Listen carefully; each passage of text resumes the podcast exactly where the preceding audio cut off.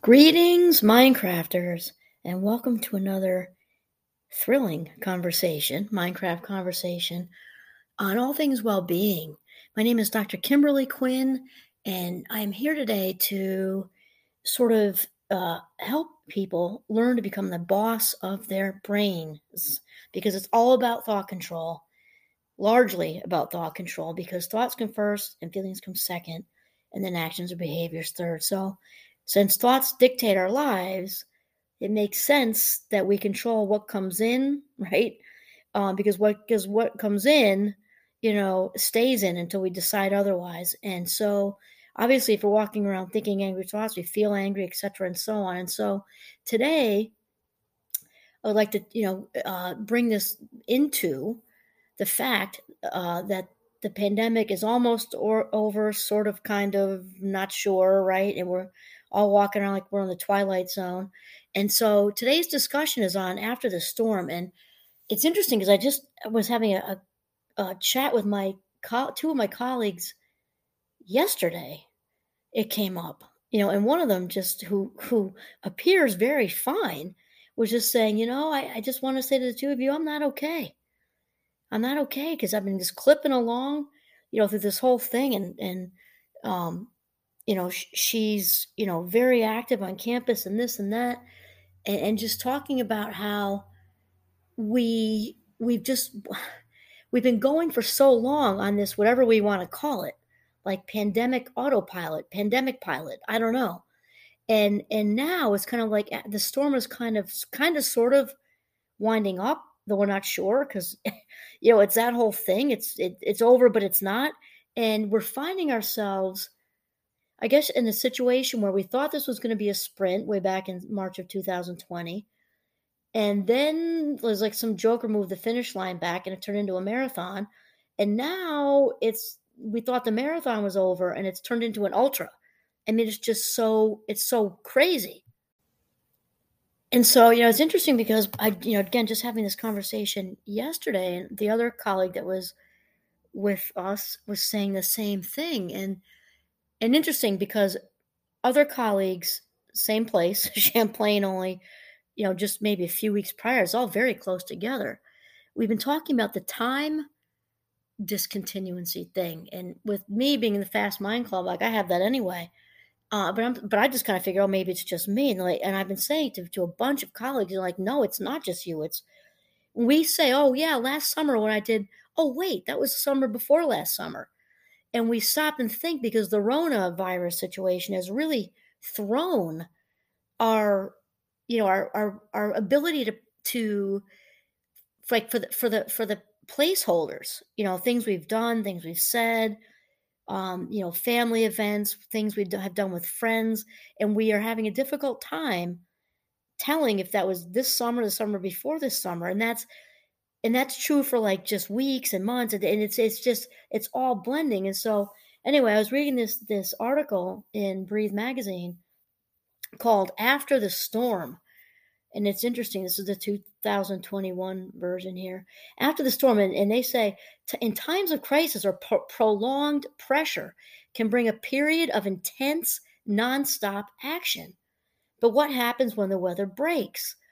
And this is just is so true because I mean you can you know fill in the blank with something other than the pandemic if you've had some other big stress or trauma going on you know but i know it's been definitely true with the rona is like again the, the analogy or metaphor of you know the the track or mar- marathon really um and moving the finish line back is we've been in this non-stop non-stop like pivot move more news more news then with the vax, and the vax had issues, then the and now the boosters and who's getting it and who isn't, da da da da, and all the numbers and the hospitals and those who aren't vax are taking up the hospitals, and it's just constant, constant, constant, constant, constant, and we've been holding it together because we've had to, but in a twilight zone, kind of out of it kind of way. and then adding to this, because you know how I feel about the universe kind of speaking to me you know, we all have these these moments. These conversations were all really close together. You know, one was was uh, hanging out with some professor friends about a, a month ago. What you know, the yesterday conversation, and then there was the last night conversation. You know, I was I was on um, a, a, call with friends, and uh, I've got a friend who who teaches middle school in New England, and she said, "Oh my gosh!" You know, I asked her how I haven't spoken to her. I mean, I've little bit, you know, we texted stuff, but I haven't spoken with her spoken with her um, since school started. And I said, you know, how is school? And she's a one, she's a, an amazing human being. Went back to school to, to, be a teacher when she already had a master's and something else. And and uh, she said, oh my God, Kim, she said, I can't even tell you. And she said, it, it's just like they forgot. And that she, you know, sixth or seventh grade, I forget, but middle school. And she said, it's just like they forgot uh, how to behave in a classroom. And she loves what she does. And she said, think about it. They've been on a screen for school for you know a year and a half so when you're on the screen you can put your camera on you can just go get a drink you can play a video game you can you know text your friends you can you know do whatever on your phone and get up and down up and down as you choose right without any kind of structure having to sit for longer than three minutes and she said they just the whole class is like this and the the school the, the system is maxed out with um because she said very few of them can even sit and do anything. So what do you do with that? You can't send the entire class to the principal or the entire class to have some sort of other other consequence. And she said it's we're only mid October and teachers and principals and everybody else who supports the faculty and everything are just absolutely overwhelmed and it's only the middle of October.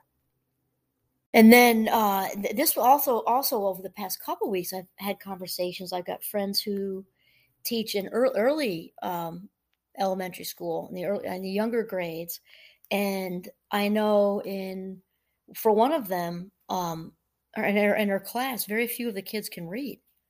Very few of the very few of the kids can read at all. And and they're aware of it and they want to and there's almost some some some shame involved with that and it's and then so and then we have also this the you know being in structure again just like my friend teaches middle school and this you know it can be overwhelming you know for the for the whole and these are you know these two or three thinking thinking of several of them are just angels just angels that fell from the clouds just out there to make a difference do all all kinds of extra they're those people and for them to say they're overwhelmed and, and how things are this stressful is, is a really huge statement.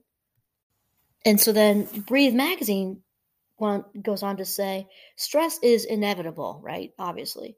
Prolonged periods of stress are also difficult to avoid, at least occasionally.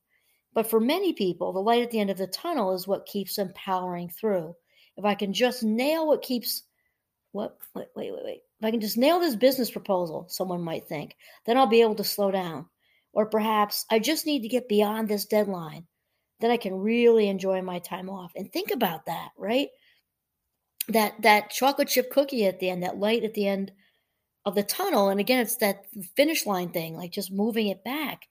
And then we start to question, even those put together, seasoned grown ups start to question, is this ever going to end? Right? Is this ever going to end and some level? Like what's this going to be like? And you know just like we were talking about with the happiness advantage when we when we when we kind of have this this formula going in our head like once i do this i'll once i check this box i'll be happy. Once i check this box i can then relax. Once I, so we keep pushing that envelope over the cognitive horizon and that happiness because we keep pushing it farther farther back doesn't happen. And meanwhile we've got all of our very um, our all of our survival stuff going on, holding it together. Some of it conscious and some of it unconscious because we're just in this mode right now, and it's creating, I think, a societal fatigue. We, you know, societal burnout, while we are also pushing happiness right over the edge of the horizon. And um, it is concerning. And we're obviously in the middle school story, in the elementary story, talking about the you know the teachers and administrators and so think and the kids. So so the other flip side of that of that is is the kids are also doing what they can to hold it together. And it's just a hot mess, for lack of a better way to say it. And then uh, the Breathe magazine crew says, all too often, however, this this longed for reprieve is marked not by beach cocktails nor ne- leisurely walks and indulgent lunches, but by miserably burrowing under blankets surrounded by crumpled tissues. Limbs that should be aching from dancing, hiking, or long abandoned gym classes are just aching. A head that should perhaps be pounding for possibly excessive but hopefully enjoyable reasons is just pounding. And wow, this brings me back to the conversation I was talking about yesterday with my colleagues because um, in this person, you know, we're, uh, this conversation, the people are, are active. We like to ski and run and, and do stuff. And when she was, I was, I actually told her, "Thank you for being so honest," because I, I, I thought I, this, I could, I could relate to her too, because she's thinking it's like what, and and she's, she's very well being oriented. She, you know, carving out time for the run or the ski, and she said she finds herself kind of box checking, like now's the leisure time, check the box, and it's, it's, it's hard. It's been difficult for her, which I could relate to too to like, okay, now I'm skiing or now I'm running or now I'm walking or now I'm out in the leaves and the foliage, whatever. And it's it's not a complete let like letdown response like it used to be, like fully relaxed and you go back and rejuvenated. It's more like we're in this with this momentum going that's just this this survival stay with it keep up the momentum because god forbid we slow down a little bit we might crash and burn or something i'm not really sure what what the big fear is, but I, I get it. I get I totally got what she was saying. The walking in the woods is still fantastic, though it still feels like it's part of the it's part of the the, the big ocean wave. It's all one. It's just it's strange. And then Breathe magazine continues. I first became aware of what's often referred to as the let or come down effect when I was at university. As exams approached, I'd approach study time with narrowed eyes and girded loins. I clear my social calendar, drink gallons of coffee, and burn the candle at both ends. Far from being, sorry, far from feeling exhausted, I would feel euphoric. Information pierced my mind and rooted itself in my psyche with startled clarity, lending itself to instant and perfect recall. I gobbled up words, pages, chapters. My highlighters, my highlighters uh, bathed knowledge in a rainbow color. Just as clear and colorful my mind was the prospect prospect of the fun I was going to have once exams are over. Yet almost as soon as the timer had signaled the end of the final paper, I would find that a sense I would find that a sense not of joyous relief, but of exhaustion and torpor would overcome me. The following week or even weeks would be spent not celebrating, but wallowing at home, feeling worse than dreadful. It was as if my stress had been a superhero's cloak, and once it had fallen to the ground, all my antagonists swarmed and conquered. Wow. So I, th- uh, this just seems so relative. You know, this after the storm thing, even with like the university example, that once we finally let down from anything, like again, fill in the blank, you know, we we we crash. But what's happened with the pandemic is it's been like like a lasagna noodle. Like we kind of come out, then back down, kind of come out, back down. But it's it's a it's only a slight wave because there's been this slow burn of we know it's we know it's not okay and it's not okay indefinitely. So how do we really fully let down from that is really the question. And then Breathe magazine says, as fanciful as this sounds, it's not that far from the truth. According to experts, periods of intense stress cause the body to react by releasing protective hormones, which bolster the fight or flight response, which has helped humankind's survival for millennia, and also mobilize various security measures, keeping the antagonists which could threaten that survival function at bay. And you know we've we've talked about cortisol cortisol in previous episodes, and this is one of the main, you know, the body's main stress hormones, and um, it's meant to. Cortisol is a good purpose, right? It's meant to keep us alive. So when the the, the fight or flight response is flipped within the limbic system, the amygdala is in full tilt, you know, looking around for every kind of threat. That is that's meant to last. Cortisol is meant to last in the body at the most about three hours because most threats, even as horrible as they are, most threats are done you know, kind of like within that amount of time. And so, and and this can be triggered by not only the you know real threats outside of us, I don't want to say unreal, real threats created in our minds too. The brain doesn't know the difference. If somebody's, you know, about to stab us from behind, or we're thinking about that in our heads, you know, the the the, the um, threat circuit is still kicked into gear. And so, what happens when the cortisol is in the body longer than three hours, what's meant to keep us alive wreaks havoc in the mind and body. And it's it's like it's like the Terminator, the you know the old movie with uh, Sylvester. Uh, that's that's Arnold Schwarzenegger. Okay, Rambo. Either one doesn't matter. Um, with with Arnold Schwarzenegger or Sylvester Stallone with the semi-automatic weapon, the idea is the same. Is that you know it's going off and it's it's there's a it also it kind of aims at the hippocampus, which is very involved in long-term memory, and it's just shooting it at you know it's firing away at very healthy neurons when it's you know kind of still running wildly in the veins long after the threat is over. So it's no big surprise you know, that we feel like this hypervigilance that's again meant to keep us alive lingers and lingers and lingers and lingers. We end up kind of getting used to it and forgetting, you know, it's called desensitized, obviously. Um, we become desensitized and unaware that we are still, you know, like in a foxhole looking for what's coming next because it becomes our everyday. So it's not as evident as, oh, I feel like I'm all jacked up and you know ready for because we don't we don't even realize that we're doing that anymore and this is largely the reason that you know for the brain fog and for the fact that we are you know we're still going about our day and our life our business with partners and work and everything else taking care of kids and we're just not aware of this slow burn ready stance that we're in. And then we find ourselves running and skiing like we were talking about that it seems more like box checking because the brain knows we should do this, want to do this on some level, yet we can't quite totally let go, you know, it's enough to relax to the level that we used to because it's kind of like a soldier you know who's who's put on guard duty overnight and they're exhausted and they're trying to fall asleep so you know excuse me excuse me so the mind you know, starts to kind of go into a sleep because the, the guard is tired, right? The officer's tired. Yet he or she or they keep one eye open, you know, always looking for danger. And that's kind of where we're at right now as a society and world, I think, is that we're exhausted, yet we still have one eye open. And then uh, Breathe Magazine says, as clever as our bodies and minds are at keeping us safe from harm, However, they are not always as savvy when it comes to differentiating between threats and appropriate responses. The result? When you let go and relax, so does your immune system. And everything that has been told, or sorry, been held at bay during that period of hypersecurity attacks.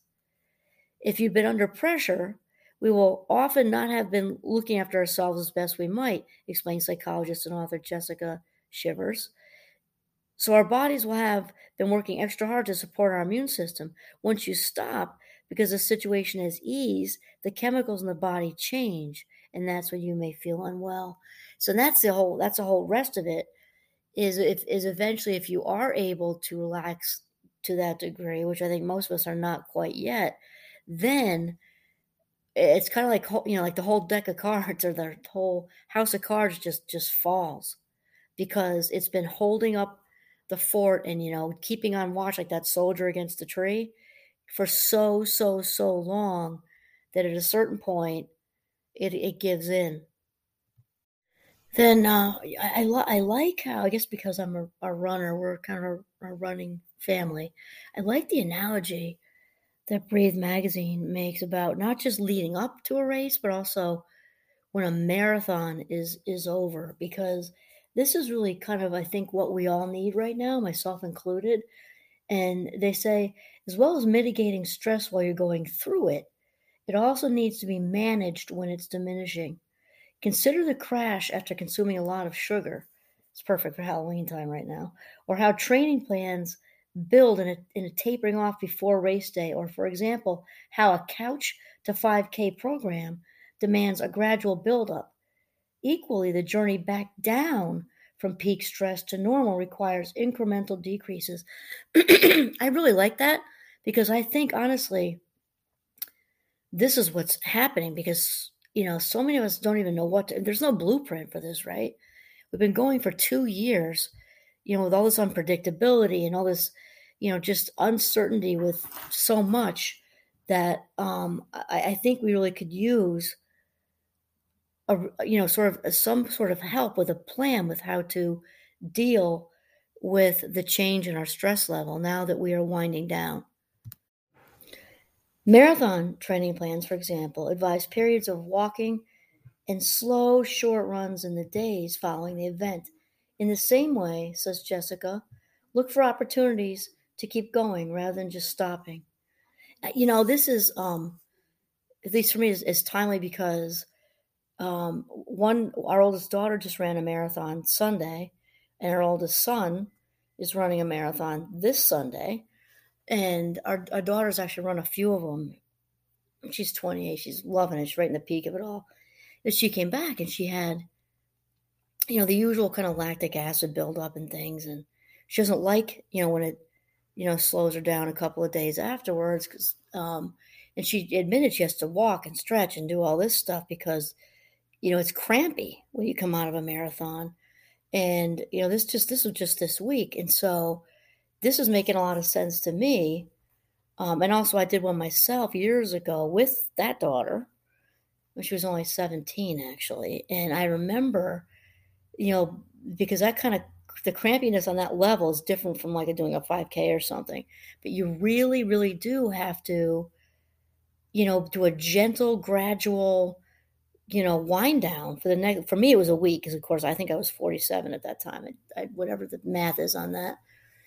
And, uh, it, you know, you, for like, I did for a whole week, I had to do walks and you had to rub your legs. And there, there's a whole coming out of it that I think is very, very, you know, metaphorical for what we're dealing with with a pandemic because it has been, again, not just a marathon, but an ultra marathon because, you know, the, the finish line kept moving back. And I think, we really need to actually not just be an autopilot. We need to have an actual plan for, you know, how to enter back in the game and so that we're able to allow ourselves to fully relax on the level that we need in order to fully rejuvenate.